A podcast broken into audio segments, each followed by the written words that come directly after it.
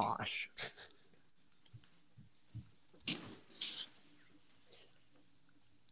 Hello, everyone, and welcome to another episode of No Butts About It. I am your host, Josh Butts, here in my dining room in Indiana. We have Chus in his basement in Pittsburgh. Uh, I have no idea where Stan is. I think he's in Steubenville, Ohio. He might be in someone's attic or something. Uh, you may, we may never know. But uh, first of all, congratulations to the Michigan Wolverines and all their fans, Jim Harbaugh, all those guys. You're national champions. I did watch the game last night. If Blake Corum somehow becomes a Cincinnati Bengal in the future, I would be a very happy camper. But uh, we're not. You watched to... the game? I did you watch the game. I know. For the guy that doesn't care about college football, you actually watched the national championship. Yeah, I told you I watched the bowl games. I watched the Ah, semifinal you? games. I watched. Uh, I didn't watch like the D, the D two bowl games or anything like that, but I watched like Well, I, I wouldn't expect you to watch the D two. I watched the Florida games. I- State I Georgia game because I was hoping Florida State would. Wait, kind- wait. What, do you consider D two bowl games? like, Like actual D two schools, yeah, or like, then, or like- like, you? I guess or do you mean, Liberty like, the D two, but like whatever, like Liberty, which isn't D two. Well, well, they Liberty they played on a New Year's Six game. yeah, but it wasn't. I don't care. They played Oregon. Yeah, but I don't. Care. Oregon's not D two. I know, I know, I know. I was just thinking. So, so, so, what do you think of the DirecTV hol- uh, DirecTV Holiday Bowl? I don't know the names of the bowls. You got to tell me what U- teams. USC Trojans against the number fifteen Louisville Cardinals. Oh no, I, I, You didn't watch that? no, I watched. You didn't. What about what about the East EasyPost Hawaii Bowl with the San Jose State Spartans and the Coastal Carolina? No, I didn't watch. I watched ones that potentially had future Bengals in them. Chus. All right. Well, if you wanted to watch something about uh, future Bengals, you should have watched the Florida AMN A and M Rattlers against the Howard Bison because I think you should be grabbing one of one one of those two players from one of those teams. Are you, done? No. Um. Did you watch the Myrtle Beach Bowl? No. Okay. Well, you know what? So I, I- just was trying to figure out what you consider D two and what you consider. I watched D1. the pop. I saw the Pop Tart guy. Pop Tart Bowl.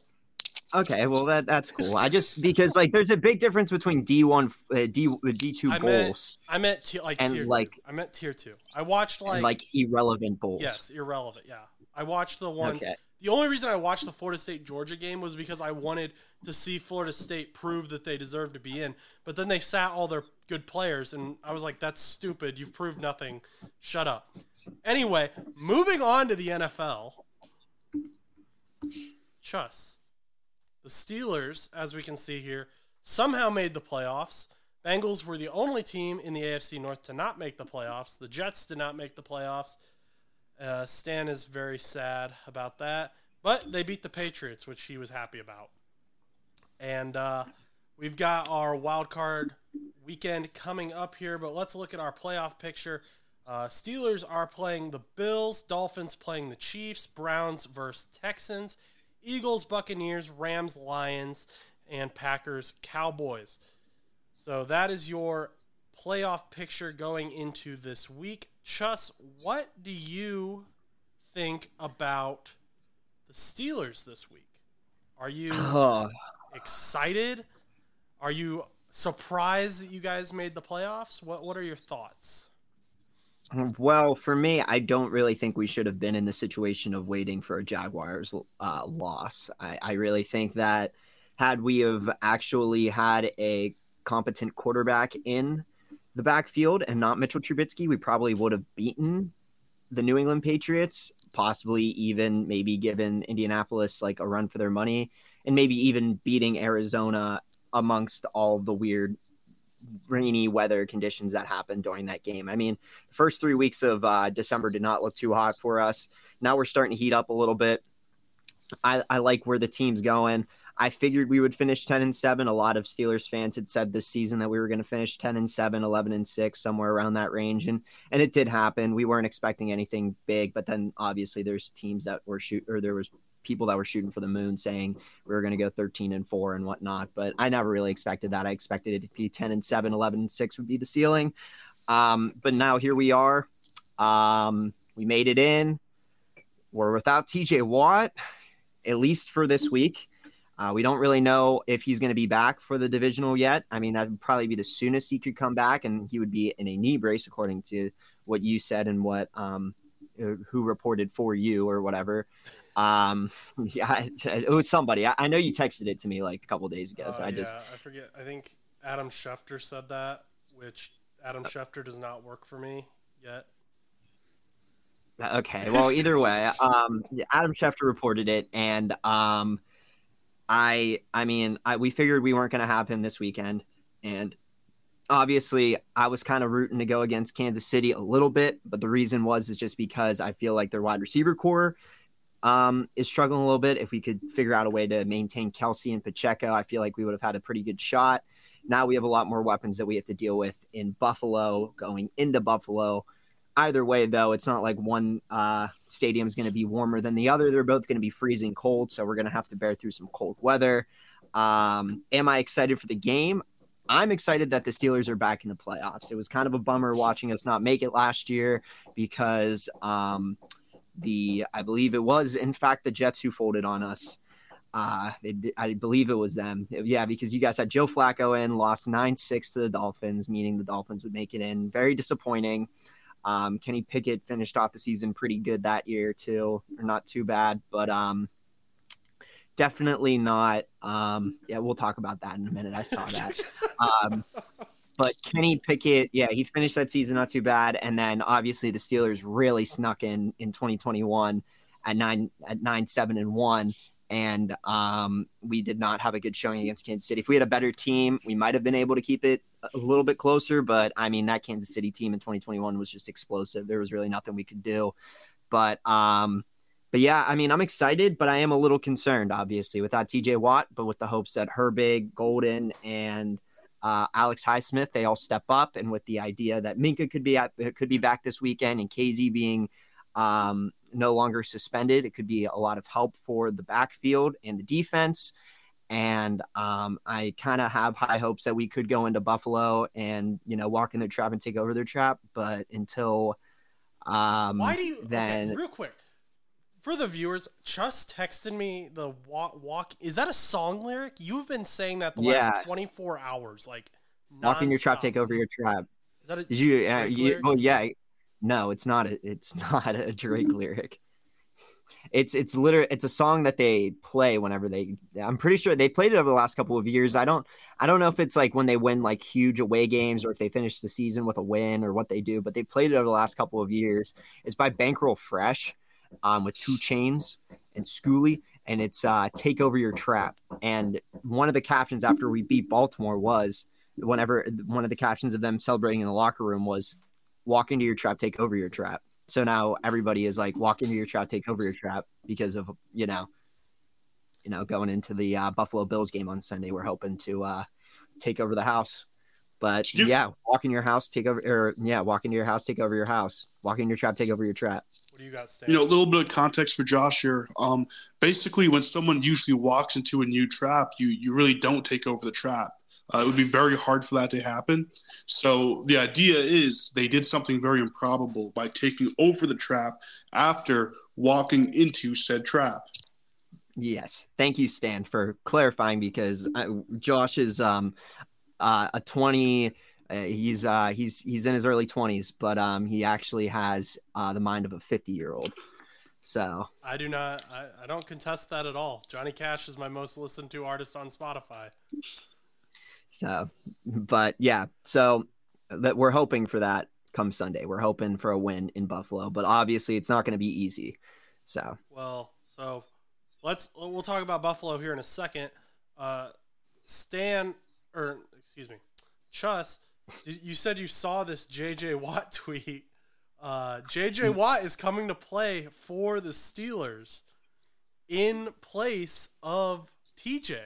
Because like they're not gonna know. I mean, look at that, right?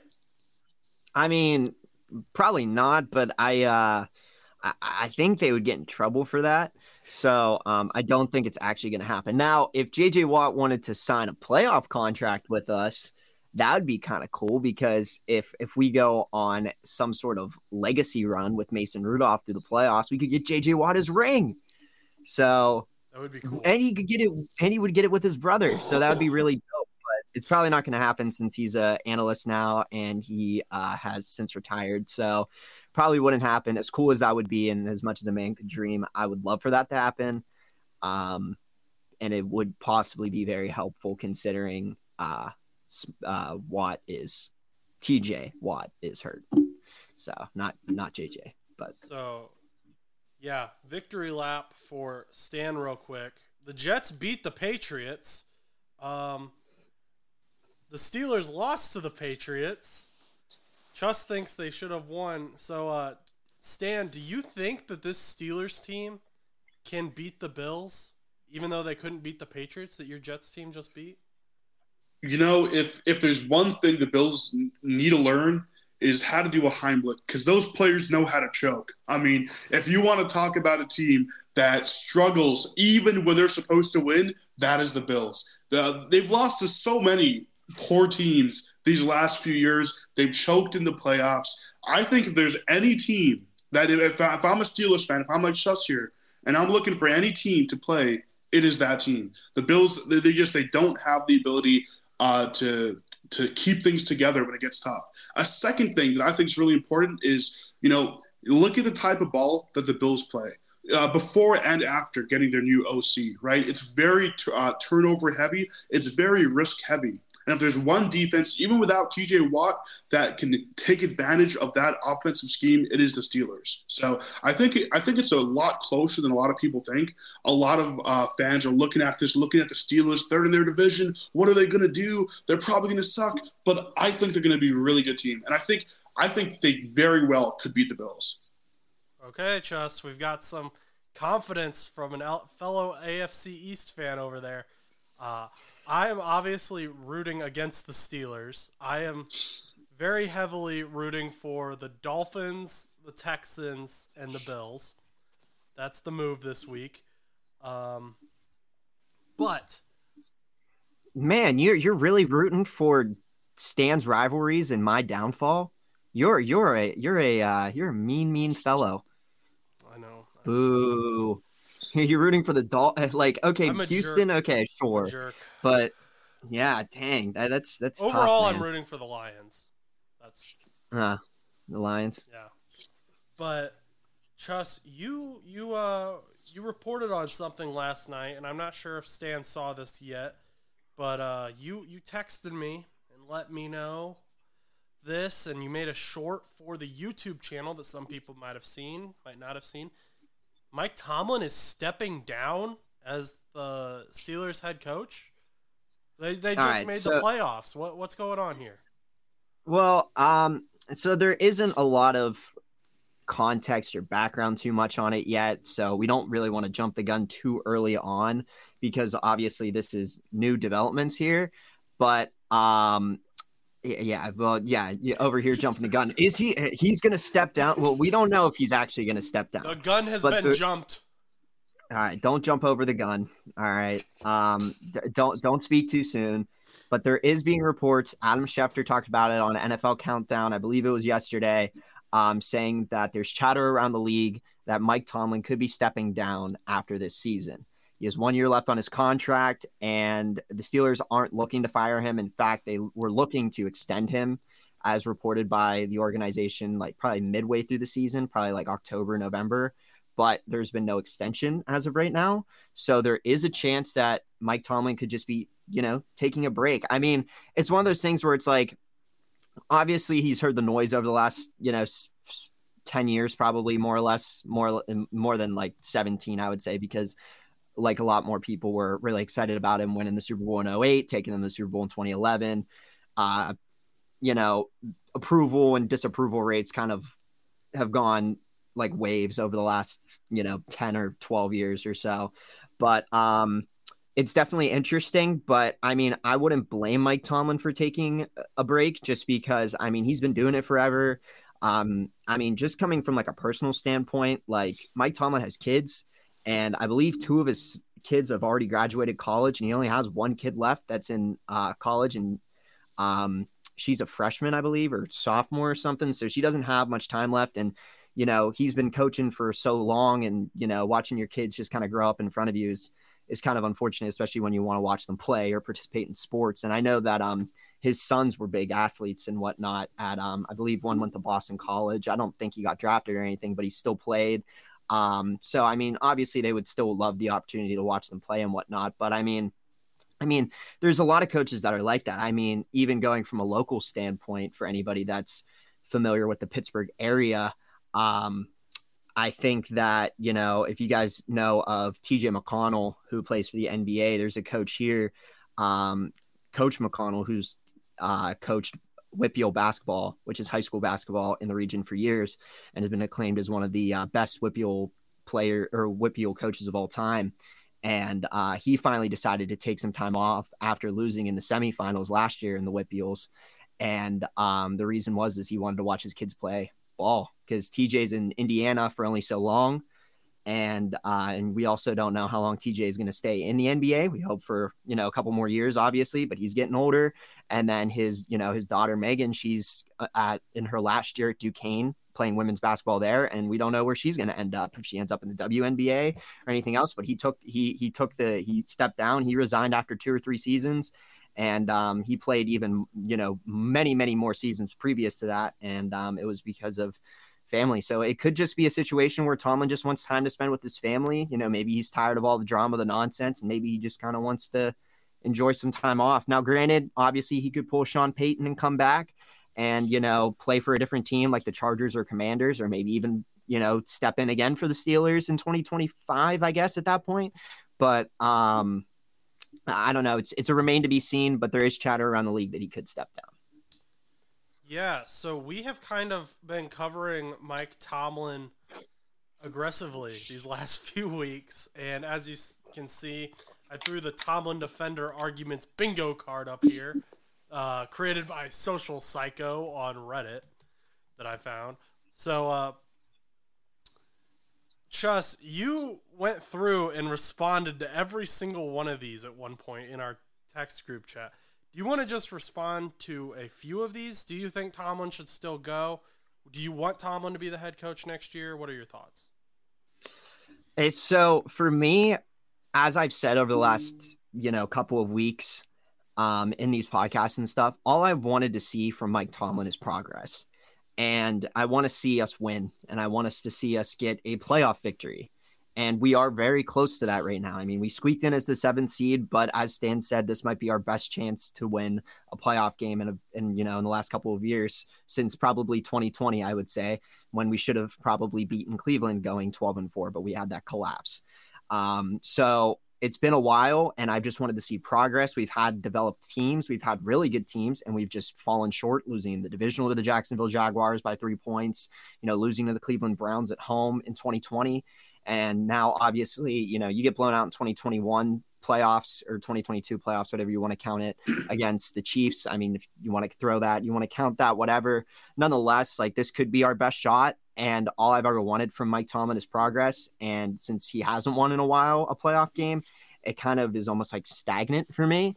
And if he can prove to me that he can win this playoff game against the Bills with Mason Rudolph, your third string quarterback in the backfield, and you've rallied your team, you've motivated your team enough to win a wild card game where you were the seventh seeded team and you're going into Buffalo, who's the second seeded team, and beating them at home, and then going on to the divisional round because then at that point you're going to be versing Baltimore, where anything can happen because it's a divisional divisional rival game, and we've beaten them twice this year already.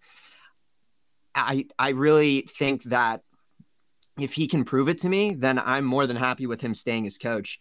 But the problem that I've had with Mike Tomlin for the last couple of years is being stagnant. And yes, he's had winning seasons and he's done really good and he's had no losing seasons. And I get that. But sometimes we just kind of want progress. And while these other teams are having all these Super Bowls, um, you know, Like you're going through like watching the Eagles have rebuilt and now they're going on and they or they went on to win a Super Bowl in 2018. They went to the Super Bowl last year. You've seen Kansas City, you know, like over years and years rebuild their team and finally get Patrick Mahomes and they've had a legacy built. You're seeing these teams go to the Super Bowl. You're seeing these teams develop and win, having winning records and stuff. And it just feels like the Steelers have just been stagnant. Like they'll have one really good season and then just fall short in the wild card or divisional, and then that's it. And all I've wanted is just some sort of progress where it's like, oh my gosh, we won a wild card game. I just want some hope. And I haven't had hope. Every eh, over the last, you know, multiple years where we've gone into playoff games, I've been like, oh, we're gonna win, and then we don't. And then in Kansas City, I was like, we ain't gonna win this one, and we did it. And now this time around, all the Steelers fans are like, everybody in the comment sections, if you look at Pittsburgh social media right now, everybody's saying the same things. We're going to the Super Bowl, parentheses, I'm delusional mm. because we don't believe and I want a coach that's going to make us believe. And if he can be, if he can win the wild card game, and even if we lose in the divisional, he'll give me a little bit more hope that we can win. And it just is going to take a little bit because then if you win against Buffalo, you won without TJ Watt, and now you're going and maybe you lose to Baltimore. Oh well, you know the fact you made it this far is crazy enough to me. So, um, I wouldn't be against it if he came back next year, but obviously I've been pushing for change for a while, so I guess I should probably stick with it. Um, I wouldn't be against getting a new coach in 2024, but I mean, I'm not against Mike Tomlin staying if we can consistently make playoffs and get a playoff win sooner rather than later because TJ Watt's getting old and we're not going to have much time left with him. And uh, it's kind of just one of those things where it's like I, I want I want progress, and I'm happy that we're in and now let's let's get the job done and get that wild card win. And I, I truly believe my opinion will change heavily from a couple of weeks ago, maybe even a month ago, when I said that everybody ever that the Steelers organization should be sold or whatever. I didn't say that, but y- you know what I mean. So yeah, lots of lots of speculation about head coaches, who's getting fired, who's getting hired, where they're going to end up. Uh, let's talk about a few of those. So Arthur Smith got fired exactly two minutes into Black Monday, which was yesterday. Falcons wasted no time. I assume it only took them two minutes to call him and be like, "Hey, you done? Hang up." Uh, he never got a better record than seven and ten in his three years there. They had a ton of stars on offense and defense. They got Drake London, Bijan Robinson, uh, Kyle Pitts, and it was just like, how are you not winning more games? Uh, at one point, they had Bijan blocking for Cordarrelle Patterson. That made a lot of fans mad because that made no sense. Uh, another guy who was fired is Ron Rivera, who we've talked about on the show before. Defensive minded coach. I'm a fan of him. I don't think he ever really got a great shot in Washington because you had Dan Snyder and then first year under a new owner. Who knows what all happened? You don't have a franchise quarterback.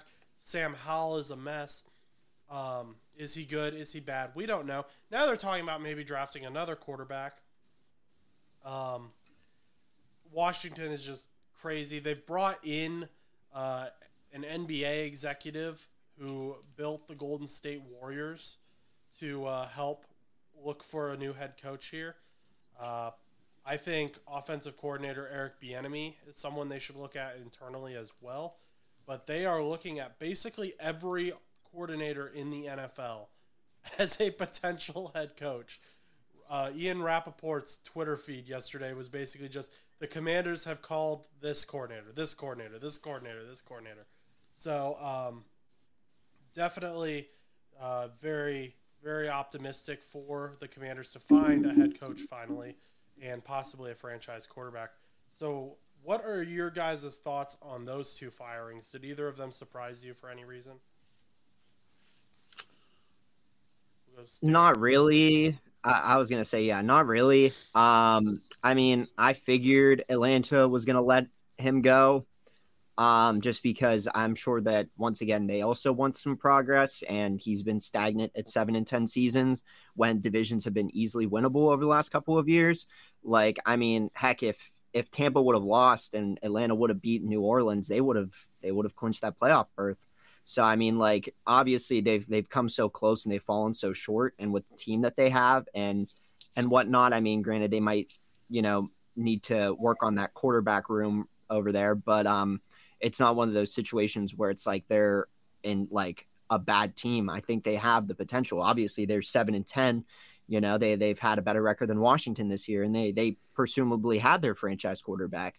Um, so I, I think that there is definitely room to improve in Atlanta and getting a new coach, but I I I was expecting that.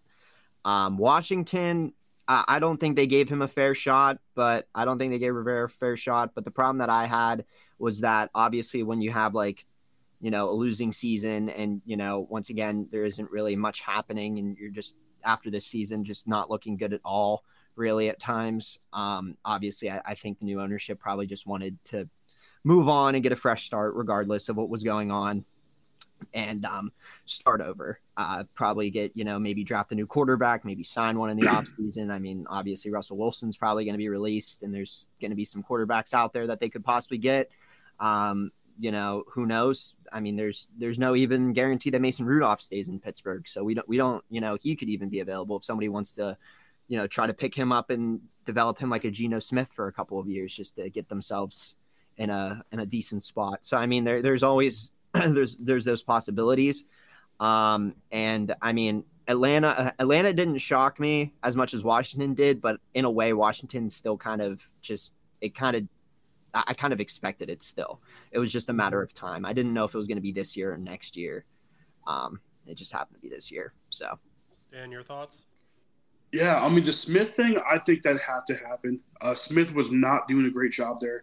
Um, I've heard of people being bipolar. He had like 37 pulls there. Nothing about him was consistent um, as a coach. And when I look at coaches and what they bring to the table, I look at two factors. One, well, obviously what they're doing in game. Are they making the right calls? If they're if they are the main play caller, are they calling the right plays? Uh, but also, what matters is what's going on off the field. Do his players enjoy playing under him? Also, is he bringing in good free agents? Do free agents see that team as a destination because of the coach?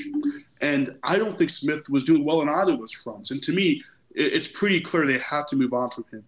Um, for for Rivera, I think that's a little bit of a different story because I think Rivera. I mean, everyone knows he's a very respected coach, right? He's done a lot in his career, and I, I, I was talking to one of my friends, uh, Dom, one of our mutual friends, who's who's a big uh, Washington fan, and he was telling me he would be very surprised to see Rivera go away. This is uh, a few weeks ago, um, because Rivera was brought in. It was big fanfare. That was supposed to be the decision that Washington made to move in, into their next generation of football. So that's a little bit surprising. But personally, I am I am not too surprised. I I think I think it's more so surprising because of who he is, not so much when you look at his performance as a head coach for Washington. Yeah, so Arthur Smith didn't shock me. And I've said this on the show multiple times. I cannot I couldn't pick the Falcons to win a lot of games because I had no idea what Arthur Smith was going to do. There were games where Drake London just wouldn't get targets, where Kyle Pitts, Kyle Pitts wouldn't get targets. He's just he's just blocking for whatever reason. Bijan, your eighth overall pick, is being used or whatever. He was top ten. I think he was eighth overall.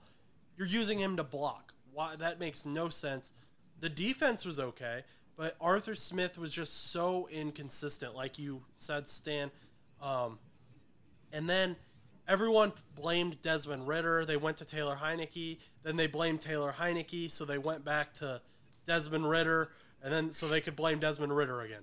But it, there was nothing consistent with the Atlanta Falcons, and the fact I, I think Arthur Smith is generally a very nice guy. This isn't me like just bashing Arthur Smith, but then for your final game against the Saints, you get blown out by a division rival and I don't know. I assume you guys saw this because it was everywhere.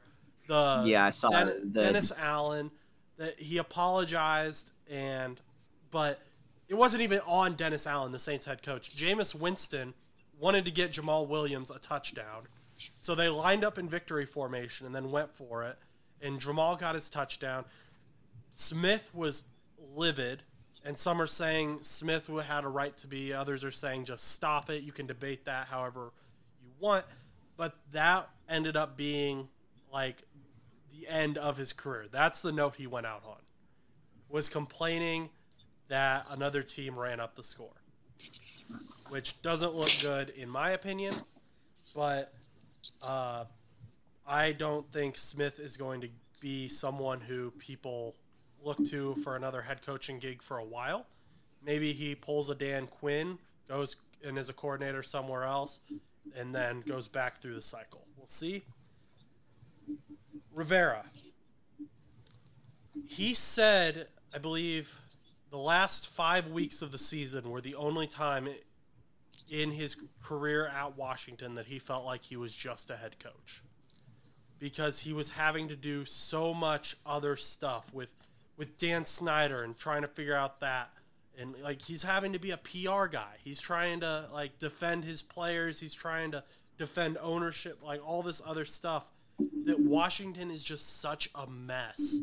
Um, I've I've talked to Washington fans and they've just said he's an awful coach. He shouldn't be in the NFL anymore. Uh, he's one of the better defensive coordinators in NFL history. Uh, I'd put him up there with Vic Fangio and uh, Jim Schwartz. Uh, maybe he's not head coach material anymore. That that could be true, but I don't think he's a bad coach. I think there's a lack of talent in Washington. You traded away Chase Young and Montez Sweat. Um, there was never a lot of talent in Washington because players don't want to go there. You had Terry McLaurin. You had a cycle of quarterbacks: Carson Wentz, Sam Howell, Taylor Heinicke, uh, Ryan Fitzpatrick, Alex Smith. You never knew what you were going to get the next season. You couldn't build something in the offseason because you didn't know what was going to be there.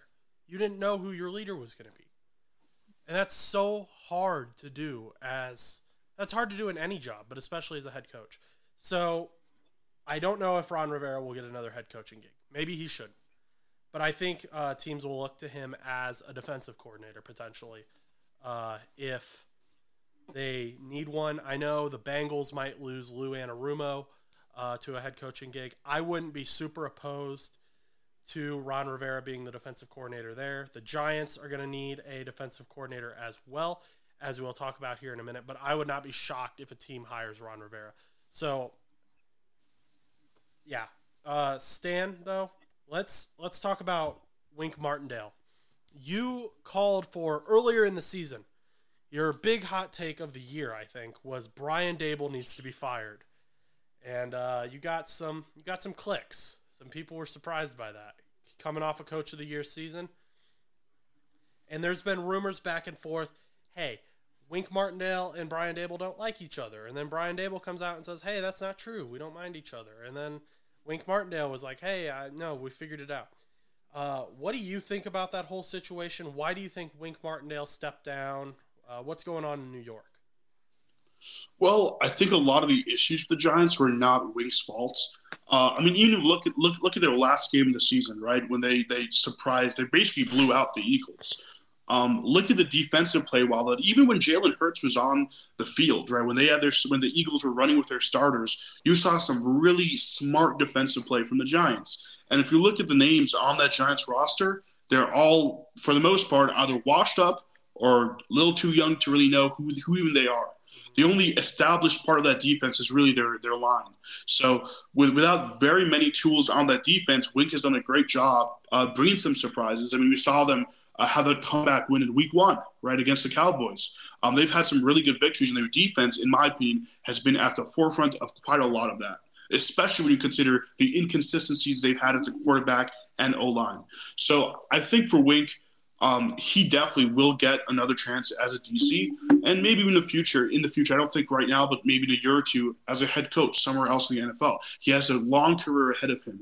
But before going to the Giants, you know, he, he it wasn't like he came from Buffalo. It wasn't like he had been with Daboll before, right? They knew each other, but they hadn't really worked that closely together up until this point. I think clearly they're not the best duo together. And, and Daboll, we've seen this. And the main reason why I thought Daboll should be fired is because I don't think he's the best at managing the team and managing the locker room. And, and as I mentioned earlier, those are like when I look at coaches, I'm looking at that just as much as the on-field stuff. I think Daboll is great on field. Um, I don't think I like his skills when it comes to managing everything that's going on. And for a guy like Wink, you know, who, who came from the Baltimore Ravens, where he led them to some of their best defensive seasons, right? He was, I think, he was a linebackers coach with them, right? And then look look at the Ravens. You no, if there's one part of the Ravens you can't complain about, it's that linebacker room, right? That he established. So I think for Wink, it's a good career move for him. Whether he or Daboll had beef, I believe it because I don't think Daboll is a very agreeable person. Um, but I don't think it really matters. I think for Wink, he's doing a smart decision by getting out of the Giants while he can, and hopefully moving on to a team where he could work a little bit better. So you mentioned that like the team doesn't really have a lot of talent. They don't. Uh, I mean, you're right. There's really no one on that defense that is like a wow. Like this is their guy on defense. How do you can you get more specific about how you think Wink used these guys defensively to uh, build a scheme that worked? Well, okay, so talking about playing Jalen Hurts, right? Jalen Hurts, one, okay, so the Giants' strength this year has been their defensive line. The the wow names they have are all defensive linemen, That's right? True. So if you if you look at his play just just in that one week, uh, it wasn't just about the defensive line; it's about the cornerbacks pressing against the sides of the field, right? Because Jalen Hurts, one thing he loves to do is run out of the pocket, throw the quick pass down uh, to a wide receiver on the side, and the Giants did a really good job of stopping that.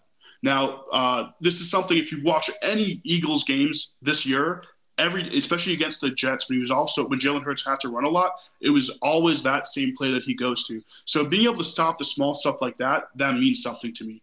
Um, I never watched the game against the Cowboys, but essentially here's what happened, right? They, they got blown out 40 points in the first half, and then I believe they in their comeback they didn't give us a, a single point in the second half. So what does that mean to me? That means Wink, his coaches, his players at halftime, they had some sort of discussion that they were able to fix what was going wrong in that first half and not only address it, but have one of the best defensive halves of the season. So things like that, those adjustments to me are, are, just as important as preparing for a game. So that, that Eagles game, to me, that was about preparation. But that Cowboys game, that's about adjustment. So as a defensive coordinator, he's done a very good job with making uh, kind of a ragtag team with a great defensive line into a, a more solid uh, team. All right. Good thoughts. Chus, do you have any thoughts on that at all? Um, not really. Um, not that I it's not like I don't care. It's just um, I, I I I'm not as knowledgeable as like Stan is on the whole concept of it.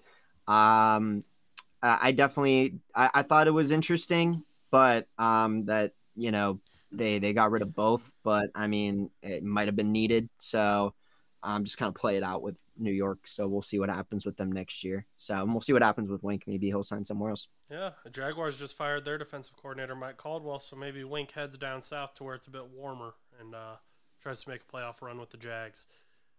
This head, this next head coach, this one, I separated him from the rest because I really didn't think he was going to get fired until Ian Rapoport was on NFL Total Access, and he just kept like hinting at it he's he'd be like talking and he'd be like, "Yeah, we've got these head coach firings," and they'd be talking about Belichick, and he'd be like, "Mike Vrabel might be a guy who goes to New England if Belichick gets fired," and everyone was kind of like, "What?"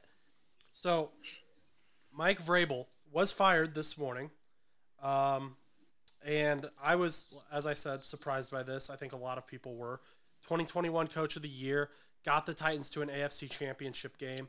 Uh, he led Tennessee to four consecutive winning seasons after 2018, but the last two years they finished below 500 by multiple games. So rough last two years. Uh, I have thoughts on this. I obviously don't like it, but I don't want to. I want to let you guys have your guys' takes first before I get too specific into mine. So, Chus, what do you have? Yeah, I, I, think I think it was kind of a questionable move by Tennessee to let Vrabel go.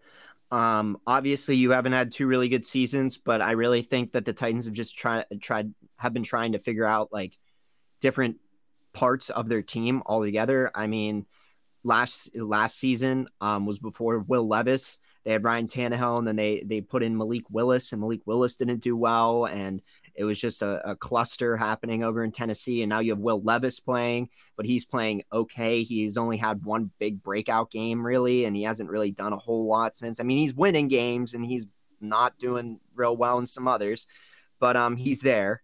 Um, but obviously, like you know, with Derrick Henry, you know, leaving and stuff like that, you know, your your sole team was a lot on Derrick Henry. Um, you don't have as many like like you have good defensemen, but they're not like star worthy, you know, and your and your wide receiver corps is a little weaker than some other teams with only just D Hop more or less carrying a lot of times, you know, making those spectacular catches and whatnot. So, um, I mean, they have a lot of room. They they need to rebuild, but I don't think firing Vrabel was the answer to help them rebuild because now if they bring it, whoever they bring in as their head coach, whether it's a new a, a Eh, whether it's a coordinator who's never head coached before, whether it's somebody from you know colleges, or maybe it's something you know maybe they do pull from another head coach or something like that. Whatever the case may be, it may not be the answer because I do think Vrabel could be really good. And um, you know, he already had a really good season, you know, a couple years ago. So I I don't think it's impossible for Vrabel to bounce back. Um, you know that that team that he did really well with was a very different team than the Tennessee Titans are currently over the last couple of seasons. So I mean, it's kind of hard to, you know, um, like identify his his coaching level based on two seasons where you know some of the best coaches, including Bill Belichick, all have those struggling seasons, and we we've seen it with Bill Belichick this season. You know, he just doesn't have the players. You know, just something's not clicking, and he is noted as probably one of, if not the best coach of all time and everybody's kind of like that. Everybody kind of goes through their ups and downs. Okay, I get it. Mike Tomlin is an anomaly, but it doesn't matter. it does not matter. I, I, think Vrabel will do. I think Vrabel will be good somewhere else. So, but um, but yeah. You guys stand. Oh, I was about to ask while you were saying that. So, so how, how why doesn't the same uh, you know clemency go go to Mike Tom, Tomlin? Why are you so tough on him? I'm not uh, get it, but I, I sometimes I think it's just luck at times. I, I sometimes I just wonder if it's luck because sometimes some of these games, not necessarily like this season, but there's been some seasons where we've lucked out towards the end of the season, finishing eight and eight, um, or nine and eight, or whatever. So uh, this season was just a little different, but yeah, I'm still going to be hard on him because I want because it's stagnant. But Tennessee's also struggled over the last, you know, many many years. Uh, you know, after they stepped on the Terrible Towel, it took them a long, long time to recover. So, and then they finally did and had that really crazy playoff run with Derrick Henry. Um, and uh, you know, I mean, they, they have the potential to be good, and I think they can be good. They just need they just need to rebuild a little bit, and um, and see where they go from there. But um, but yeah, Mike Tomlin on the other hand has not. Ha- Tennessee's been to an AFC Championship sooner than Mike Tomlin has. So come on, Michael Tomlin, what are you doing? Let's get let's let's make this happen this year, right? Eh, okay, no, except okay. for Josh. Josh is going to be angry if I say that. to bring it back to Vrabel, yeah. I think I think it's just kind of the end of an era at Tennessee. I mean, you talked about Henry moving on, but another big star, big name on that team is moving on, even though he hasn't been playing too well. Is Ryan Tannehill, right? I mean, it's I think it makes sense for that reason to go ahead and take a different approach because a big part of their offense was supposed to be Henry and Tannehill, right? Those are the two big biggest names uh, that the Vrabel had to work with on that offense, and it's not that he wasn't able to make it work with Henry, but now that both those guys are moving on, I think it makes sense to get a coach who can fit the pieces you have left and hopefully lead you to whatever your next uh, ge- you know generation of stars on that team ends up being, uh, whether it's Will Levis or a different direction. Um, you know, for me, I think the decision to get rid of Vrabel is bad because Vrabel is good, but it's good because the Titans are bad. It's it's it's a weird one because it's to, to me moving on and trying to set a new standard makes a little bit more sense because you're moving on from the, probably the biggest titan of all time in Derrick Henry. So I think it's a Derrick it's Henry's a, a running back. T- titan. Oh, Titan. Okay, I thought you were saying yeah. tight, tight end. No, Titan, the biggest Tennessee Titan uh, of all. Uh, yeah, I mean, but yeah, Derrick Henry, like eight years with this team, he's been the guy. He's been in the league. He's been uh, pretty much a top five running back for all of those years, maybe. I'm not maybe like six or seven of them. I don't know, but he's been up there in the league. So I think now that you're moving on from him, you're moving on from Tannehill. It makes sense to get a coach who fits who you have left. Yeah, so I think this was a terrible decision on the Titans' part. That is that is my take. I think this was awful. Like, I I think a lot of players want to go play for Mike Vrabel, and uh, whoever is in charge of bringing in the players and sending the players away has just done an awful job of bringing that in. I mean, D Hop went there, DeAndre Hopkins. Uh, and you want to talk about these last two losing seasons? Well, let's go back to the start of one of these, or let's go back to the start of these two losing seasons. AJ Brown was traded on draft night. And who did they replace him with? Treylon Burks. Maybe maybe you could argue DeAndre Hopkins was an attempt to replace him this year, but AJ Brown was a receiving yards leader this year, and Mike Vrabel was vocally against that trade. That was not Mike Vrabel's decision.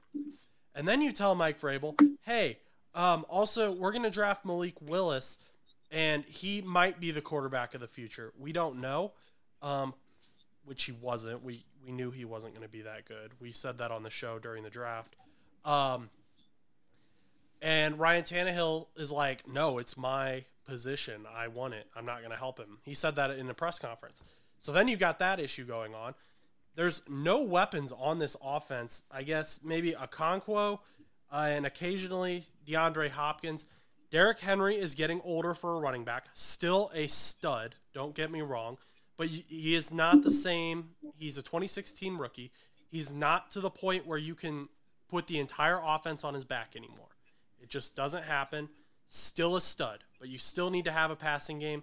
Uh, with a rookie quarterback, you're not going to have that. I love Will Levis. This is not a knock on Will Levis. It's not a knock on D Hop. It's not even a knock on Treylon Burks. But there is not a lot of talent for Vrabel to work with. And you traded away one of the best receivers in the NFL and then got mad when your team got worse and you gave him nothing to work with. I don't know what the Titans expected. I think that Mike Vrabel is going to end up being one of the uh, first hired head coaches. I think he's probably going to go to New England, uh, where he played, if Bill Belichick is fired, because when he was there in for I think Ring of Honor speech, he was saying "we," like we are Patriots, and the fans love Mike Vrabel. Nobody hates Mike Vrabel. He's a 2021 Coach of the Year. He's been to an AFC Championship game, multiple winning seasons. He's proved he can coach. I think this was a terrible idea, and they should have given him some actual weapons. We'll see what happens in Tennessee, though. Next. Oh, I get to talk more. I guess it is my show. Um, so this this actually really excites me though. I have no transition into this, so we're just gonna hard hard transition. Joe Burrow said Tee Higgins is gonna be back. He said I fully expect Tee to be back. That's the sentiment in the locker room. Uh, Joe is not someone to just say things either. He is someone who, if he says something, he means it and he fully expects it. So, Joe also said that there's stuff in his contract to uh, help get Tee back and to get Ja'Marr Chase back. And uh, we don't know what those things are yet. Uh, that'll probably come a little bit down the road. But Tee Higgins is a free agent. We could franchise tag him. Wouldn't really want to do that personally, though. I'd rather extend him and just kind of end this whole narrative that Tee is going. Uh, some big name unrestricted free agents that the Bengals have this year DJ Reader, Tyler Boyd, Chidobe Awuzie, Jonah Williams, Tee Higgins, Irv Smith, I'll throw him in there, uh, Joe Bachie, uh, Tanner Hudson, Trenton Irwin are both restricted free agents, and then Jake Browning is an exclusive rights for free agent. So, DJ Reader, he was a big one in the offseason who people were like, we can't extend Ja'Marr and Tee and uh, Reader. Thing with Reader, he got hurt and he tore his quad. And that is a long time injury, from my understanding. It takes like a year to recover from. So even if Reader were to get healthy, um, or even if he were to walk, I don't know if he is going to even play for any team next year. He's going to be 30 years old. Bengals don't usually uh, extend players who are going to be 30. Um, Reader's a stud, though. I love Reader. He's huge for the run defense, huge leader on the defense. That's kind of why I, I have been such a big advocate of drafting a defensive tackle because Reader is getting older. He's not going to be there. Um, another guy, Tyler Boyd. Love Tyler Boyd. My favorite Pitt Panther of all time, Chus, is Tyler Boyd, and uh, he Mm, he's mm. he's walking. I I'm gonna be sad to see him go. I'll still root for him as long as he doesn't sign with the Steelers. But uh, Uh, he's coming home, baby. No, you know he's no. coming home. Chido He's, he's coming home. Chido uh, has kind of taken a uh, step back this year. He's also kind of older, so I wouldn't be shocked if we let him go. Jonah Williams, uh, we could probably find a better right tackle somewhere else for less. Irv Smith, he he can leave. He was awful. Our practice squad tight end Tanner Hudson did. That. Bring bring Tyler Boyd to Pittsburgh. Oh, we're starting that. I'm just- hashtag. Yeah, I'm just doing I'm just doing that to uh to make you upset. Okay, it's not working. uh, okay. Well, if it happens, it- you will be upset. I'm just doing this because all, all uh, up until this point, I haven't hyped up the Steelers. You know, you know, real quick though, real quick. Actually, no, no, no. You, you finish your thing. You finish your thing. You continue with your your spiel that you're doing right now about how the Bengals have their free agents. Yeah, so two of the guy, two or three of the guys that Bengals fans really thought we had to re-sign this year were DJ Reader, Chido, and Jonah Williams. I don't think you have to re-sign those guys anymore. Personally, you, Chido you can replace with DJ Turner and draft a better another cornerback later in the draft. I think Bengals have done pretty well with drafting cornerbacks. Um, I think he's replaceable. DJ Reader is older anyway. You had to draft a defensive tackle anyway. Maybe go find a guy like Chris Jones or Josh Allen, who are both free agents as well, uh, depending on what they're asking. Uh, but DJ Reader is going to be injured anyway. Maybe sign him to a playoff contract if you make it, but I don't think he needs a full extension anymore. Just my opinion. Tyler Boyd is walking, unfortunately. Tee Higgins can be re signed. I believe the Bengals can do this. I fully believe Joe Burrow is telling the truth when he thinks the Bengals are going to re sign Tee Higgins. The only thing that concerns me is he has the same agent as Jessie Bates, who the Bengals have never done a deal with before.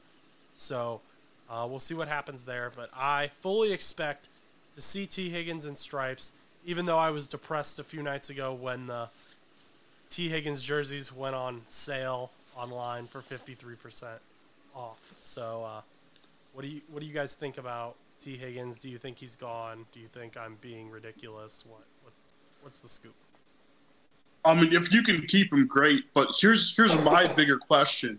You, you said you're able to move on from Jonah Williams. I'm, I'm just curious, who do you think you're getting who's going to be better or as good as Jonah Williams?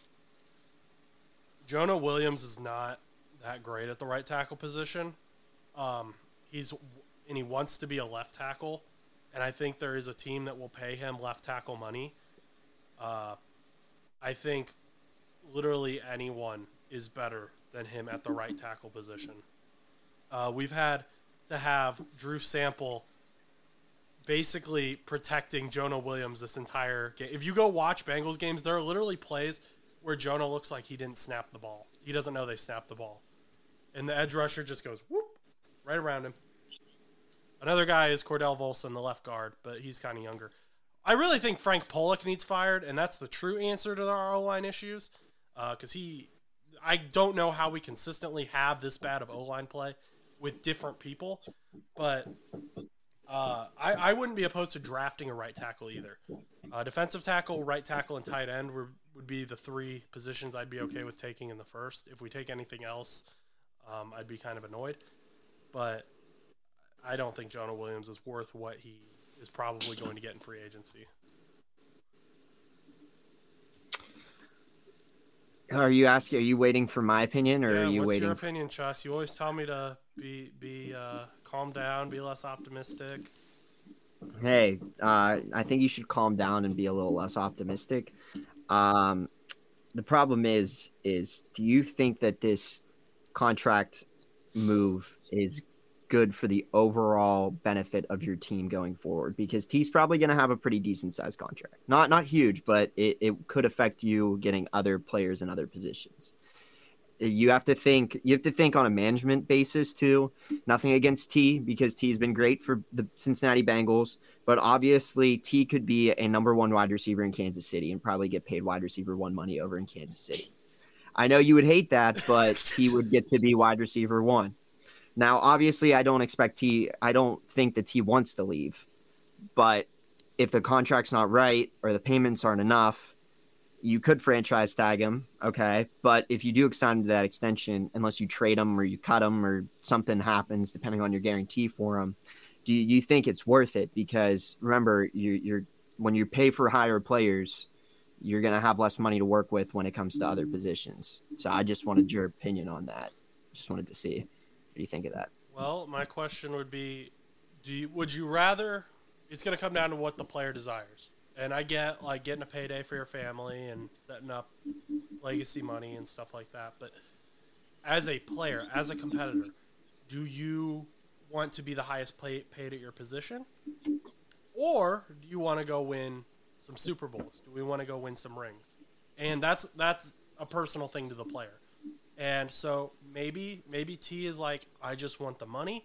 So if the Panthers are going to give me 25 million a year, I'm going to take the money. But then are you okay with losing a lot of games? Because that's what's going to happen in Carolina for the foreseeable future. Or are you better off taking a pay cut, playing with one of the better quarterbacks in the NFL, alongside one of the better wide receivers in the NFL, on one of the better teams in the NFL? Maybe you're making a little bit less money, but you've got a lot better shot making a uh, playoff run, a Super Bowl run with the Bengals than you do with the Carolina Panthers. So that's that's. Yeah, I mean, it's possible, but like I said, there are teams out there that could still use the wide receiver because, like I said, I still mentioned Kansas City. So I mean, it's not, and and he would be one of the better teams in the NFL with one of the better teams in uh, but, with Tra- a better quarterback. Travis so. Kelce's talking about retiring. Is Kansas City open. as good without Travis Kelce?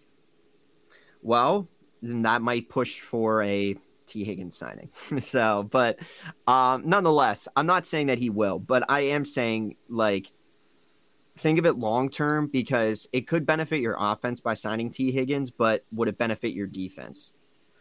Because you would have because remember you still need your secondary, and without that money, would it be a smart financial decision for the Bengals to sign Tee Higgins and possibly not have money to fill, you know, your depth positions that you might need in, you know, corners or linebackers or whatever you might need.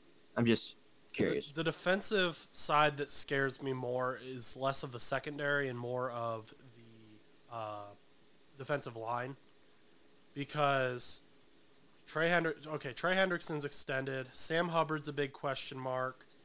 DJ Reader, like we talked about. Um, they don't have a lot of depth at that interior defensive line position. Uh, they've done fairly well at drafting cornerbacks. Cam Taylor Britt's a stud. Uh, they brought Chido was a free agent signing. Mike Hilton was a free agent signing. Uh, Dax Hill, I think, is more of a slot corner, even though they keep trying to play him at safety. Um, I think he'll end up being good once he's in his correct position. Uh, Jordan Battle is a safety who's been great in the secondary. They've done well getting these late round, uh, non first round guys and working with them. Now, how much of that is Lou Anarumo? How much of that is drafting? I don't know. That's hard to say. Uh, but I think the Bengals have done okay with young corners. DJ Turner needs some work still. The defensive interior run stopping is the issue. And if we can't do that, that's going to be a big thing. But again, that goes back to the draft, drafting a defensive tackle, bringing in these guys who we know can help stop the run. Uh, again, maybe another veteran signing. I don't know if you're going to get a Josh Allen or a Chris Jones type guy. Those are big names.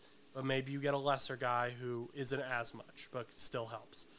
Um, but I think it can be done. And I don't think, again, I don't think Joe would say this thinking it wasn't going to happen. And I don't think Tee would want to do something detrimental to the team either just the way that they've interacted with the fans. I don't think that he'd go into this saying, "I'm going to take as much money as I can, screw everyone else," because that's that's just not the persona he gives off. That's not the locker room vibe he gives off. So um, we we'll see what happens. It's hard to say. I mean, we can we can guess all day. It's like the draft. You can point and say this guy's going to go here, but there's a million different versions of what can happen. Yeah, and I mean, and it's one of those things though for you guys. Like, even if you were to lose Tee Higgins, um, there are still a lot of good wide receivers that you could either sign or draft because this this draft class does have some really good wide receivers that you could get late. I mean, even like somebody like a Zay Flowers, who was a uh, second, I believe, a second round pick, if not a third round pick. He ended up going to uh, Baltimore, and he's a really good wide receiver. I mean, it, it's I'm not saying that Tee Higgins is like replaceable because obviously he has a really good personality. He clicks well with the Bengals uh, locker room and whatnot, but um you know, if there was that possibility that you couldn't re-sign them, you couldn't afford him, you're looking for the money to go elsewhere or whatever reason, there is replacements, and do not be concerned about that. However, until we know something, uh, do not get your hopes up because, like I said, if you get your hopes up and then Tee Higgins decides not to, you're going to be unbelievably disappointed. So, I just just want you to just kind of keep it low, be excited that there's a possibility, but don't be overexcited like you know, because the one thing I was going to mention, the one thing I was going to mention, uh, let's just talk about the idea that, you know, I kept my calm. And whenever I, we made it to the wild card, I didn't pull a Josh and be like, the Pittsburgh Steelers are the best team to ever exist. We have Golden, we have Herbig, we have Highsmith. What? He's hurt, he's fine. We've got Mason Rudolph. He is 3 0. He's that hot hand. He's thrown three touchdowns that are 50 plus yards. He's a stud. Patrick Peterson's figuring it out. We have Minkah and Kazee coming back. Unbelievable. Buffalo doesn't even stand a chance. We are the next Super Bowl champion. Stairway to seven, baby. Let's go. That's because Tomlin has broken all of your hope. Zac Taylor has given me hope. I don't want to. I don't know. Maybe, but I didn't pull a. I didn't pull a Josh and just hype up the Steelers. But I am. I am excited to see what happens. We'll see. We'll see what happens. I'm just glad that there's some. There's one more week of Steelers football at least. Okay, so, um, I am. I'm very excited about Andrei Iosivas though. Yoshi. Very excited about him. He had two touchdowns against the Browns. Very excited for that man. Uh, Princeton Tiger late round pick. Let's go. Uh, Stan, do you have any final thoughts before we talk about the Bills fan? No. Okay. So this is a story that Stan brought to my attention actually, and it hasn't. I haven't seen it on the news yet, but a Bills fan in Miami was shot and killed after the game on uh, Sunday night. So basically, uh, they were walking out of the stadium, and this, as the way I understand it, the a Dolphins fan tried to hit them with their car. Is that correct, Stan?